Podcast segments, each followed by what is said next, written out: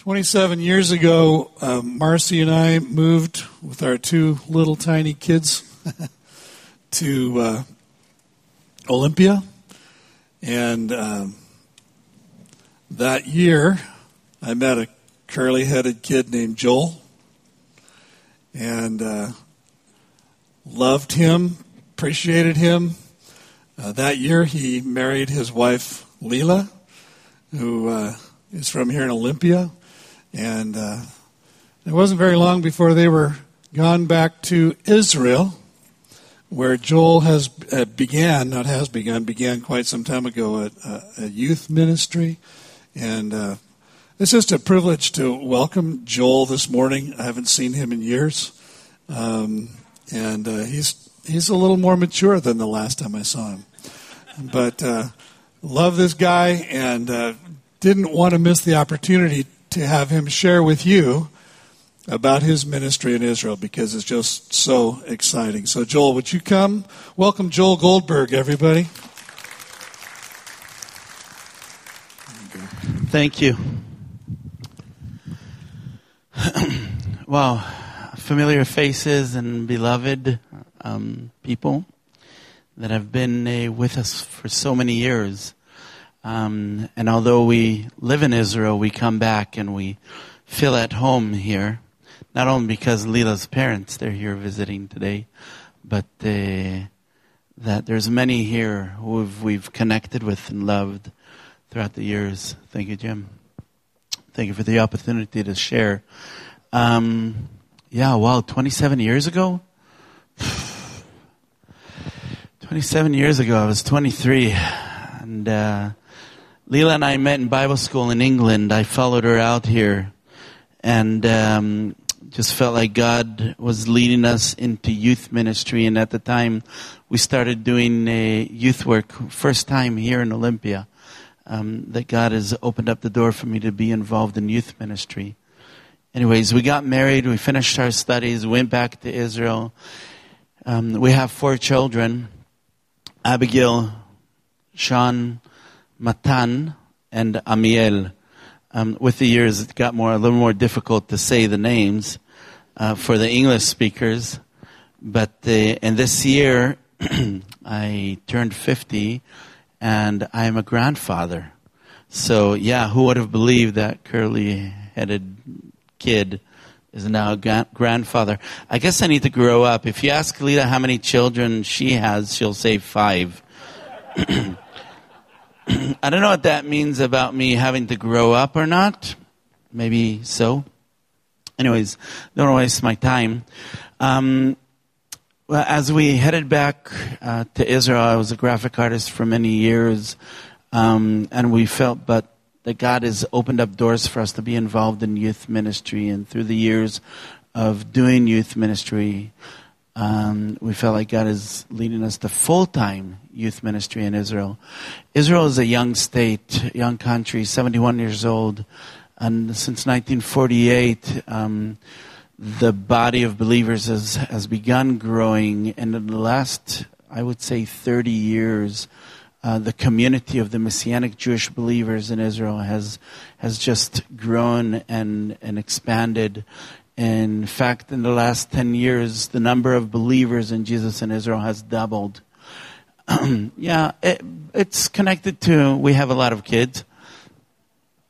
And another thing is we have uh, we have a growing um, flow of immigrants that come to Israel, but as well as the gospel is being shared and people are turning their lives to the Lord, and we're young, we're we're finding um, that the younger generation are needing more and more uh, support and encouragement.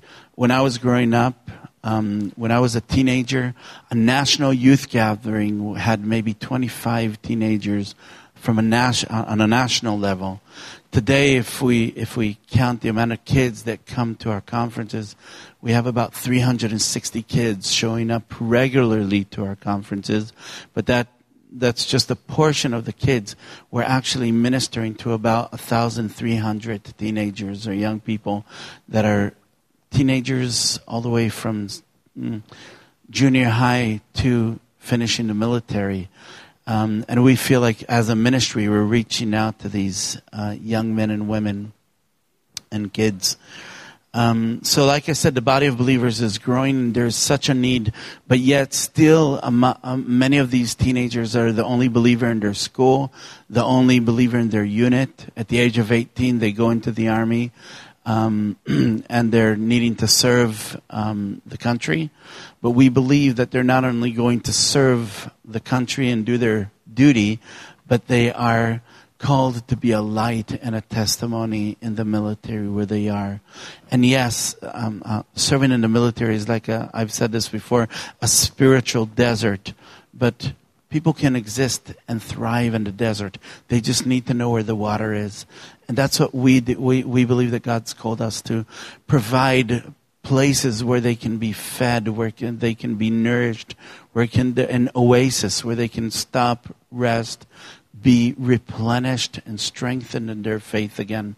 So this is what we're doing with our young men and women that are serving the IDF. Together with that, we feel like we need to prepare our young men and women before they go into the army. Because uh, just like your teenagers here finishing high school, we just talked about a group of these kids. They're going into college and they're going into the university. Do they know how to deal with the struggles, with the challenges that they're going to face in the university? Do they know how to defend their faith?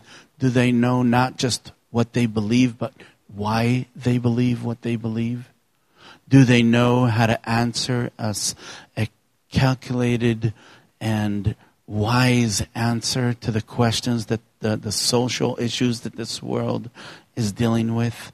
Do they know how to look at Scripture and the Bible and give a good answer of why they believe what they believe? You see, for, for a young man growing up in Israel, um, and Israel is a schizophrenic country, right? Because we have, on one hand, the extreme religious, and on the other hand, the extreme um, atheist and liberal.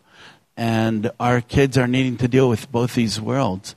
They're needing to answer questions of uh, why not homosexuality and what our what our views about homosexuality is as believers. Because if you believe in God and you believe believe the Bible, then you must be narrow-minded and and racist towards other types of people.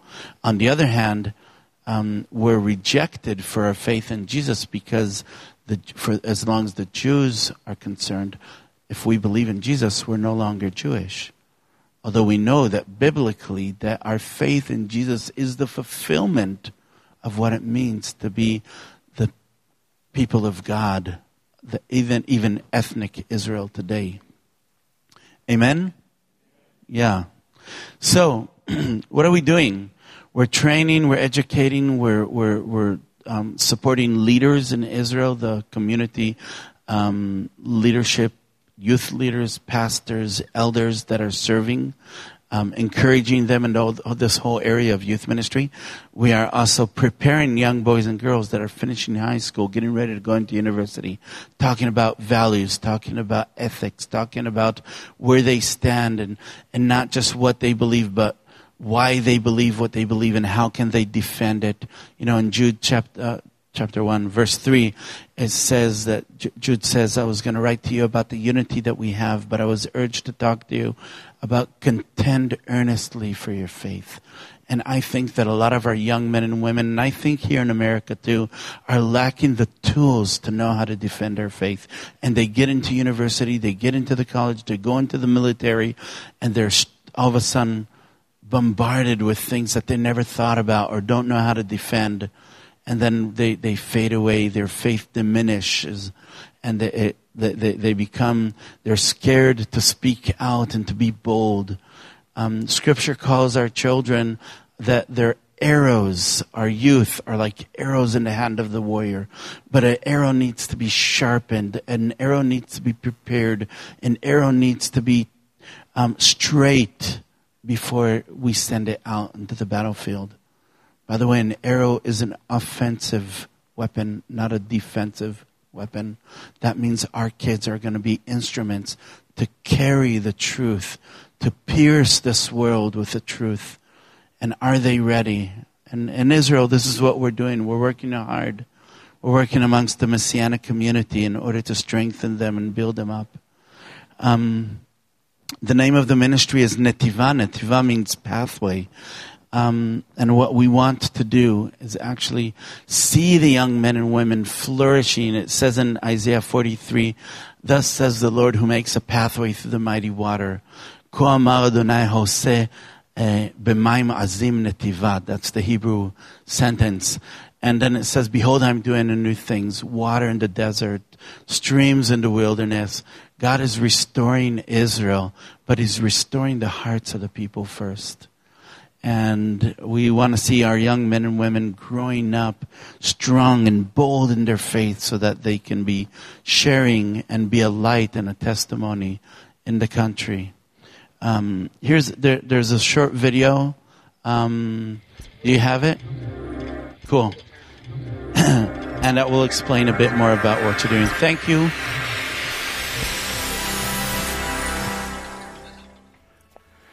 Hello, I'm Joel, and I'm the founder and director of Netiva Youth Ministry. Um, I just want to share with you a bit about what we're doing with Netiva here in Israel. We're here in order to encourage and support and build the body of believers in Israel. And this time I'd like to introduce you to some of the young people that we're serving. So, hi, my name is Hannah. There is uh, several youth conferences for boys, girls, all the youth together. And uh, for me, Netiva is always an opportunity to step out of the daily routine for a moment, grow spiritually and fellowship Hello, my name is Jonathan, and I want to tell you about Sea to Sea. Sea to Sea is a hike that you go from the Mediterranean Sea to the Sea of Galilee. during the hike, you have time to talk with other believers, and you, you have time to make new friends, something that we usually don't have in our daily life here in Israel. Netiva also has youth leader conferences. It's where they teach youth leaders to work with us, the youth here in Israel. Hey, I'm Oz, and I'm part of NetTV. NetTV is a YouTube show for the Israeli youth that believes in Yeshua. So basically what we do we meet, we read apart from the scripture, we learn about media, and then we go out, use the stuff that we learn to film videos, upload them, and encourage the youth here with the walk with Yeshua. Hello, my name is Itai. Um, I got to be a part of a youth conference in Germany called LTC. It was really good time to meet a German youth um, and to worship together, to get uh, to know each other, and to come together as a youth believers in Yeshua. I also got to be a part of a conference in the Sea of Galilee, Walk on Water. It's a conference with youth uh, from all over Israel. It was a good time to be together and to, to be connected just because we are believing Yeshua, and it was a great time. Hey, I'm Nathaniel. I'm 21 years old and I'm a paratrooper. I joined the IDF over than two years ago. Before I joined the IDF, I went to Netzol.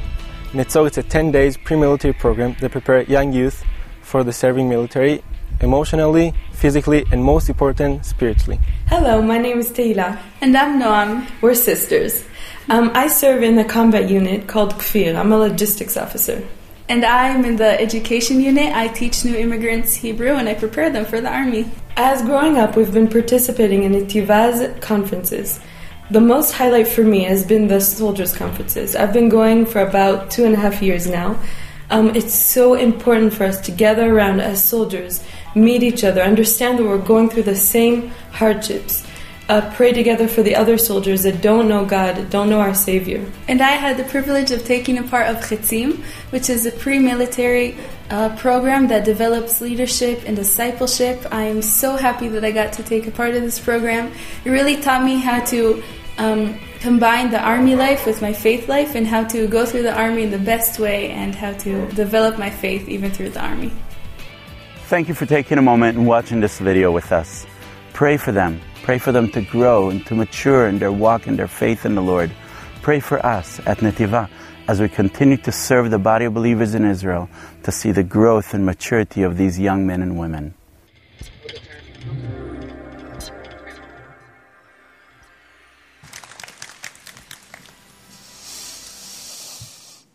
So cool, man. That's just awesome. How many of you think that you might seriously be interested in taking a trip to Israel in 2020? Anybody here that would say, yeah, I'd jump on that? Okay. All right. Very good. We're going to think about doing something like that. So that'd be exciting, huh? Hey, want to just remind you we're just 12 days away now till to closing on on the church property, the South Sound Community Church campus, and um, that that's exciting. Lots of stuff going on.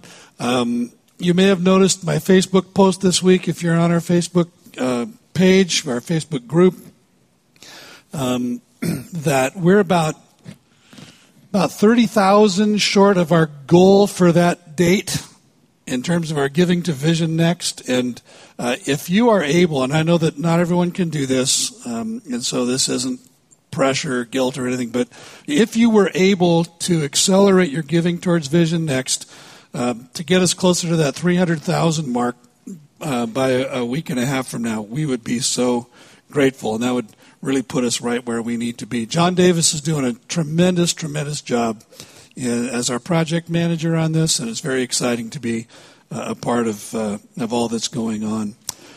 We are going to get into God's Word this morning for, for a little while. We're in uh, Romans 6 this morning in our, our series through Romans. Our title this morning is Alive in Christ. And uh, as is our tradition, let's stand and read our scripture together we know that our old self was crucified with him in order that the body of sin might be brought to nothing, so that we would no longer be enslaved to sin. For one who has died has been set free from sin. Now, if we have died with Christ, we believe that we will also live with him. We know that Christ, being raised from the dead, will never die again. Death no longer has dominion over him. For the death he died, he died to sin once for all. But the life he lives, he lives to God. So you also must consider yourselves dead to sin and alive to God in Christ Jesus. Let not sin therefore reign in your mortal body to make you obey its passions. Do not present your members to sin as instruments for unrighteousness, but present yourselves to God as those who have been brought from death to life and your members to God as instruments for righteousness. For sin will have no dominion over you, since you are not under law, but under grace. This is God's word. You may be seated. By the way, I can't pass up the opportunity. Yesterday was my daughter Lauren's birthday, and she's back there, and you can wish her a happy birthday. Um, also, Joel is going to be here after the service, and if you have questions about his ministry and would like to just engage him, I'm sure he would love to talk with you. Well, I'm going to move quickly. In the first part of chapter 6, where we were last week, Paul began a response to a question from an imaginary critic. And Paul didn't just make up critics, this is a, a form of teaching that you know, poses a, an imaginary question from an imaginary questioner in order to make a point. And so the question that, that Paul is, is answering is this if where sin increases, grace superabounds, why not persist in sin? If where sin increases, grace superabounds, why not persist in sin? And the question arises from Paul's statement in chapter 5, verse 20, where he said, Where sin increased, grace abounded all the more. Literally, where sin abounded, grace superabounded. And so the thought is, well, if that's true, if, if God's grace just covers all of our sin, if my sin increases, His grace increases to cover it, why not just keep on sinning? And Paul replies to the question with what we labeled last week the moral objection. It's just a simple label we put on it. And it's in verse 2. By no means, Paul answers, how can we who died to sin still live in it? And it's a powerful response. By no means. Perish the thought, Paul's saying. What a ghastly thought, J.B. Phillips translates it. Cotton Patch version, hell no. Shall we continue in sin so that grace may increase? No, no, a thousand times no. And then in verse, and he asks, How can we who died to sin still live in it? We, we died.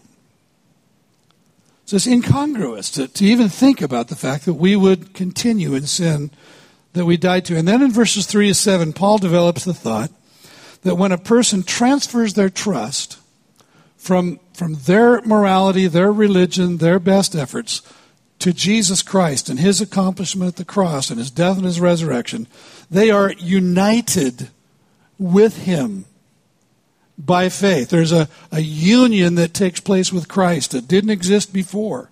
Not something you can just assume, not something you can hope for, but, but in fact, by faith, we are, Paul says, united with Christ. And the first occurrence, the first event in that union is that the person uh, is united with Christ in his death.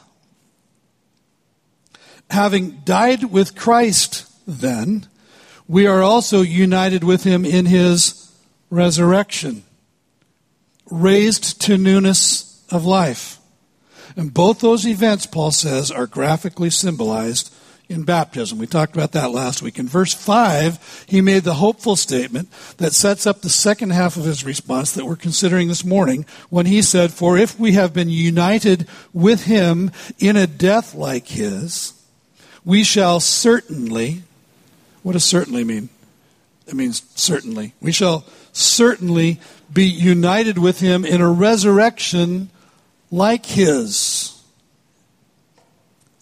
But before he pivots to the to really getting into the second half of his answer, he states boldly here, we know, we know, we know that our old self was crucified with Christ.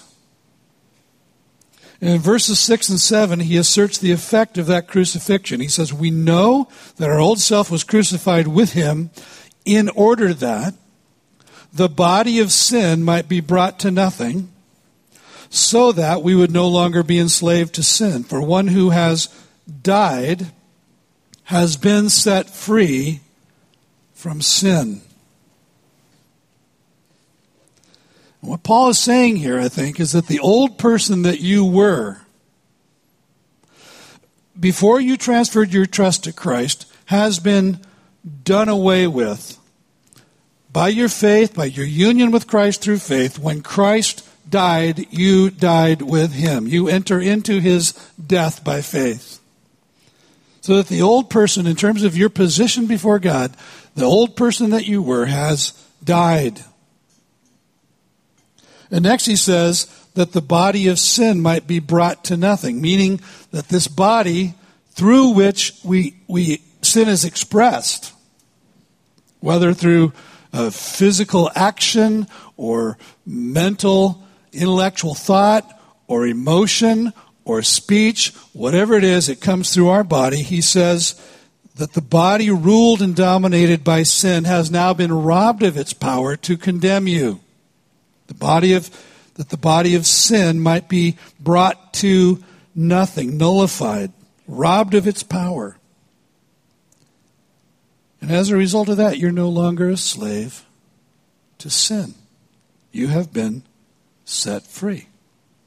And the major emphasis in verses 2 to 7 is on the fact that your union with Christ by faith, through your union with Christ by faith, you died with him. Through your union by faith, his death became yours. And because you died, that old slave master, sin, lost one of his slaves. And sin is no longer your slave master. In verses 8 to 14, then, the major emphasis is on the fact, and this is the second half of his, his answer, the major emphasis is on the fact that in your union with Christ by faith, you are now raised with him to new life. You died with him. That's the first part of the answer.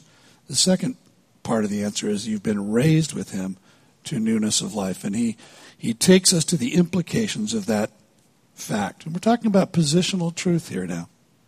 And, and you're going to argue back with this, and I'm going to help you argue back. But We're talking about a position in Christ. And he says, first of all, we believe that we will also live with Christ. Now, if we have died with Christ, we believe that we will also live with him. We know that Christ, being raised from the dead, will never die again. Death no longer has dominion over him. For the death he died, he died to sin once for all. But the life he lives, he lives to God. Now remember where Paul is going and what he's trying to accomplish here. He's, he's, his goal is to help us understand why, if sin increases, if where sin increases, grace increases more, it, it superabounds, we shouldn't persist in habitual, unrestrained sin. And his short answer is that our death and our resurrection with Christ render it inconceivable, incongruous, inconsistent with our new status, our new identity, that we should ever go back to that old life. We may make short visits, right?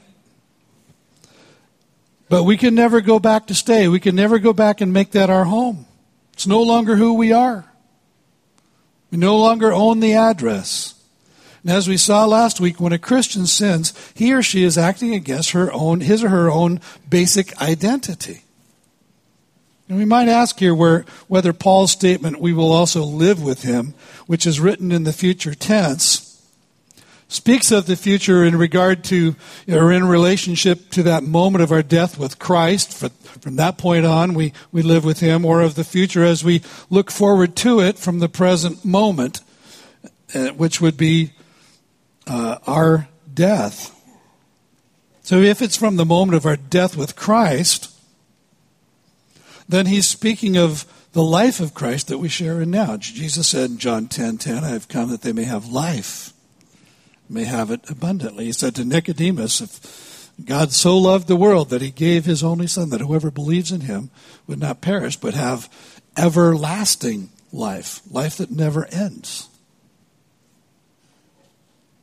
So, when did it begin? Did it begin at the moment of our faith, or does it begin when we die and go to heaven? But, uh, and we can't really say precisely what Paul had in mind because both are true and both are emphases in Paul's writing. What we can say is that it's unlikely that Paul would have thought of the one without the other. And, and that this whole thought of everlasting life corresponds with abundant life. It's, it's not just quantity of life, but it's quality of life. It's intensity of life, if you will. In chapter 8, which we'll get into in good time, Paul will write that because the Holy Spirit lives in you, your spirit is alive now. And then he goes on, he says, and he will give life to your mortal bodies. So there's both those thoughts are there. John Stott, commenting on this passage, wrote that life is resurrection anticipated. And resurrection is life consummated. And it's all life. It's all life. In verse 9, Paul goes on, he says, We know that Christ, being raised from the dead, will never die again death no longer has dominion over him. Now remember, he's, he, he's wanting us to think about our union with Christ by faith. And so he's talking about now the death of Christ. And we can have confidence in the continuing eternal nature of our new life because of Christ's resurrection. We can have this confidence because, as we saw when we talked about this on Easter Sunday, we talked about the, tried to answer the question whether it's, you know, makes sense to believe in a resurrection. Jesus wasn't resuscitated and brought back to this life. Praise God for that. Because if he had been, then he, like Lazarus, would have had to die again. And the witness of Scripture is that Jesus died, he was buried, and he rose again never to die again. He was raised to an entirely new quality of life, never to return to life as he as he knew it. And because by his death Jesus was delivered from the tyranny, the harassment of sin, by his resurrection he's been delivered from death's power, death's control, death's dominion, death's jurisdiction, if you will, forever. There's a place in Revelation, in, in chapter 1, verse 18, where the risen, glorified Christ says this of himself I am the living one. I was dead, and behold, I am alive forever and ever. Paul goes on in verse 10, he says, The death he died, he died to sin once for all. But the life he lives, he lives to God. I think it would be easy to pass over this verse. It's kind of one of those verses you go, yeah, I kind of get what that means, so let's just move on. but I think it's a mistake to do that because it is such an important statement Paul is making here. It has, it has significance not only for our understanding of the work that Christ did at the cross, but also it has significance for our understanding of our life in Him and our discipleship. There are three differences between the two events of Jesus' death and resurrection. There's, first of all, a difference of time in the, the past event of his death, death and the, the present experience of his life. There's a difference of nature in the fact that he died to sin, bearing its penalty for us. And now he lives to God, seeking the glory of God. And there's a difference of quality in his once for all death and his resurrection that resurrection life that goes on forever and ever. In the same way, as we again we're thinking about our union with Christ by faith, in the same way, by that union, our discipleship begins with a once for all death to sin. And it, and it continues in an unending life of worship and service to God, but which we are freed to do. And by faith, we're united with Christ. Our old selves died with Him to sin. The penalty of our sin was absorbed by Christ's once for all sacrifice on the cross. Praise God.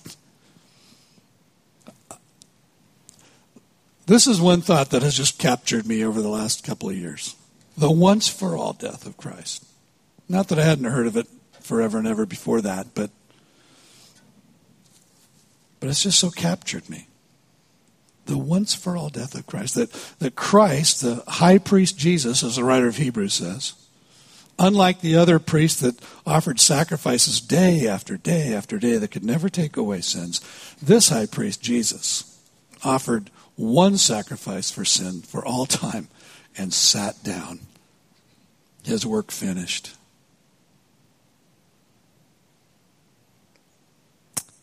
On that day that he died, our sin was dealt with once for all. We've risen again with Christ to live a new life, free to worship and serve him. Our old life ended with that judicial death that it deserved. We've been talking about that judicial death. We've been talking about justification as a judicial verdict. And, and the death was a judicial death. It had to happen.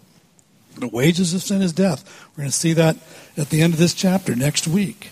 Our new life begins with a resurrection. We're raised with Christ. And because that's true, Paul wants us to know that we are to consider ourselves dead to sin and alive to God. Verse 11, consider yourselves dead to sin, alive to God in Christ Jesus.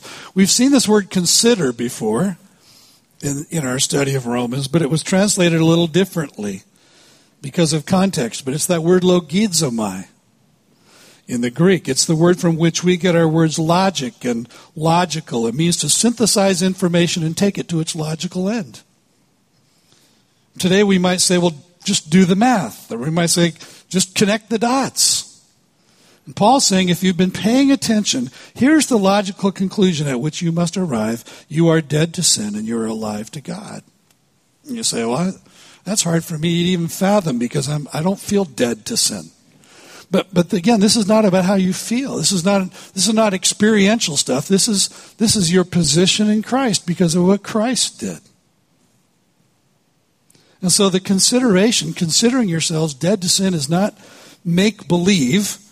It's not pretending. It's not talking yourself into something that you really don't believe. It's not pretending that your old nature has died when we know perfectly well that it has not. Instead, we're to realize and never forget that our former self did die with Christ. And so give it a good funeral and move on. Volume one of your life is over.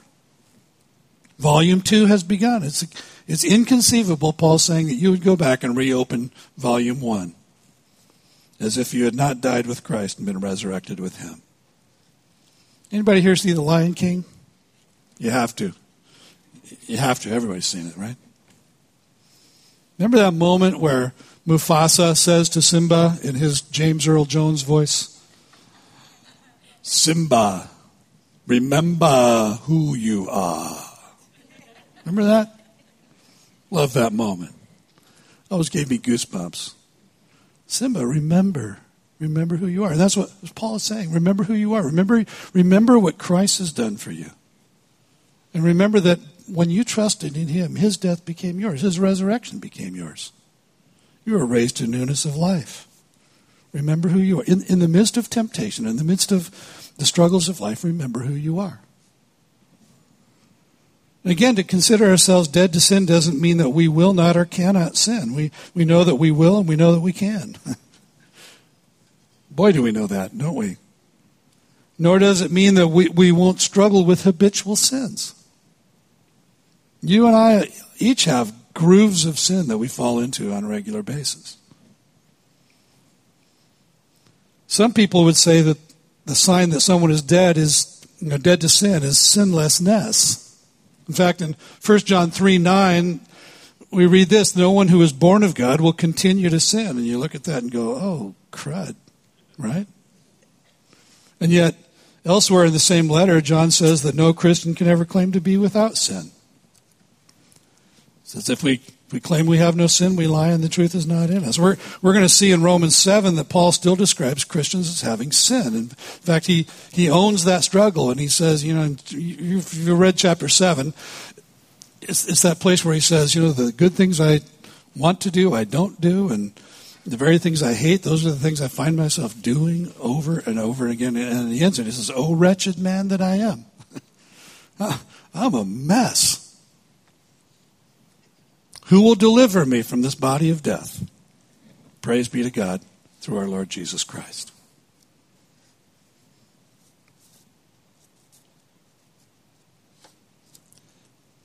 Sin still has power over us, to, but to remember who and what we are in Christ, dead to sin and alive to God, means that we can't persist in deliberate sin. We, we can't persist in sin without sensing that deep inner conflict between the person we are person we were and the person we now are. And I think that's what Paul's expressing in Romans 7, that just that, that incredible tension.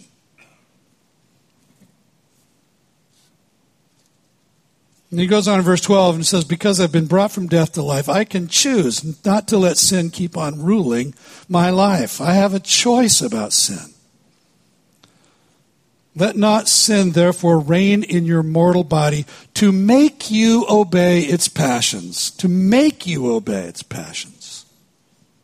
Any of you have a, or any of you bullied as a kid on the playground? Maybe you were the bully.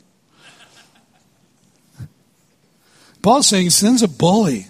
It, it wants to push you around. It, it makes you, it intends to make you do what it wants you to do, make you obey its passions. Sin's like a bully, but you've died to it. You don't have to let it push you around anymore. In that moment, you can say, Sin, that person you used to push around, that person's dead, no longer here. Not answering the phone. You have a choice. Well, how do we act on that opportunity to choose? Paul says there are two sides to that. He says, first of all, we're no longer to present ourselves to sin as instruments for unrighteousness. Verse 13a do not present your members to sin as instruments for unrighteousness.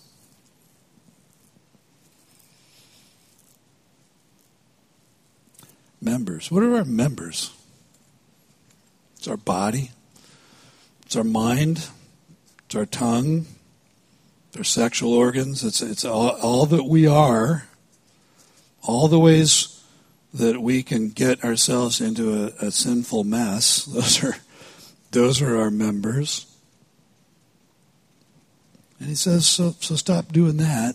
You have a choice. You don't have to go on saying, okay, sin, here I am. All right. Struggle over.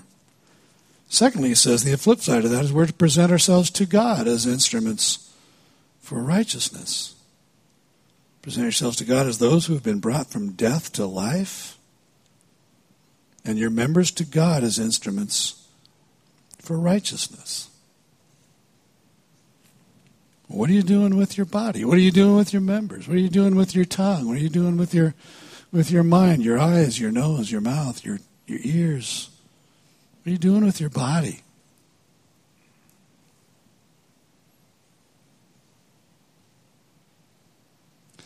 There in verse 13, sin is personified. That word translated instruments can also be translated weapons. And some have interpreted Paul as personifying sin as a military commander to whom it would be possible to offer our bodies and minds as weapons. It doesn't take very long to kind of wrap your mind around that. Yeah, I can become a weapon. Joel talked about arrows.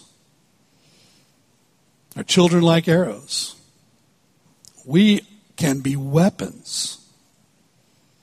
And that, that would be in keeping with some of Paul's military references elsewhere, especially with his teaching on spiritual warfare in Ephesians 6.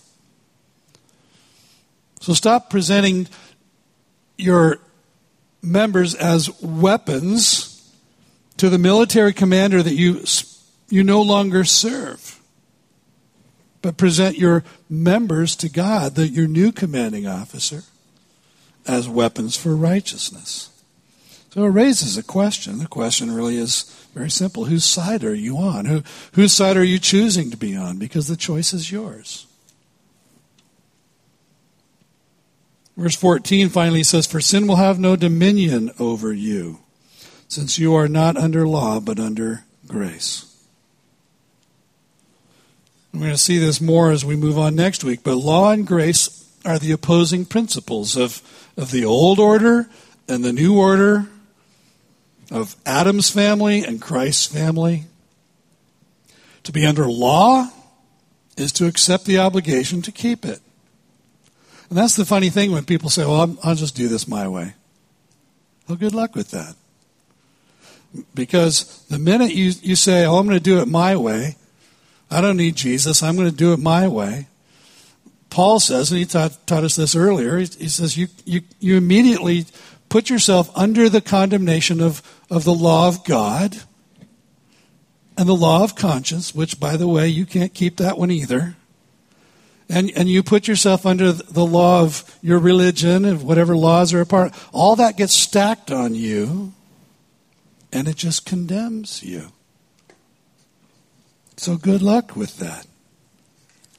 To be under grace is to, to simply acknowledge that you're a loser apart from Christ. You're, you're totally dependent on the work of Christ for the forgiveness of your sins. And so to be justified rather than condemned and then set free. And the, the scandal of this whole thing is that God says of Abraham and of us, he believed God and it was reckoned to him, it was, con, it was counted to him, logizomai, as righteousness, justified before God. So, shall we continue in sin so that grace may superabound? Paul says, no, no, no. You're, you're, you don't go back. You can't go back. It's not who you are anymore. John Stott, one of my theological heroes, wrote this in his commentary on Romans Grace lays upon us the responsibility of holiness. The responsibility because it's the responsibility of who we now are in Christ. You don't have to go back to sin. you don't have to let it kick you around anymore. You can choose.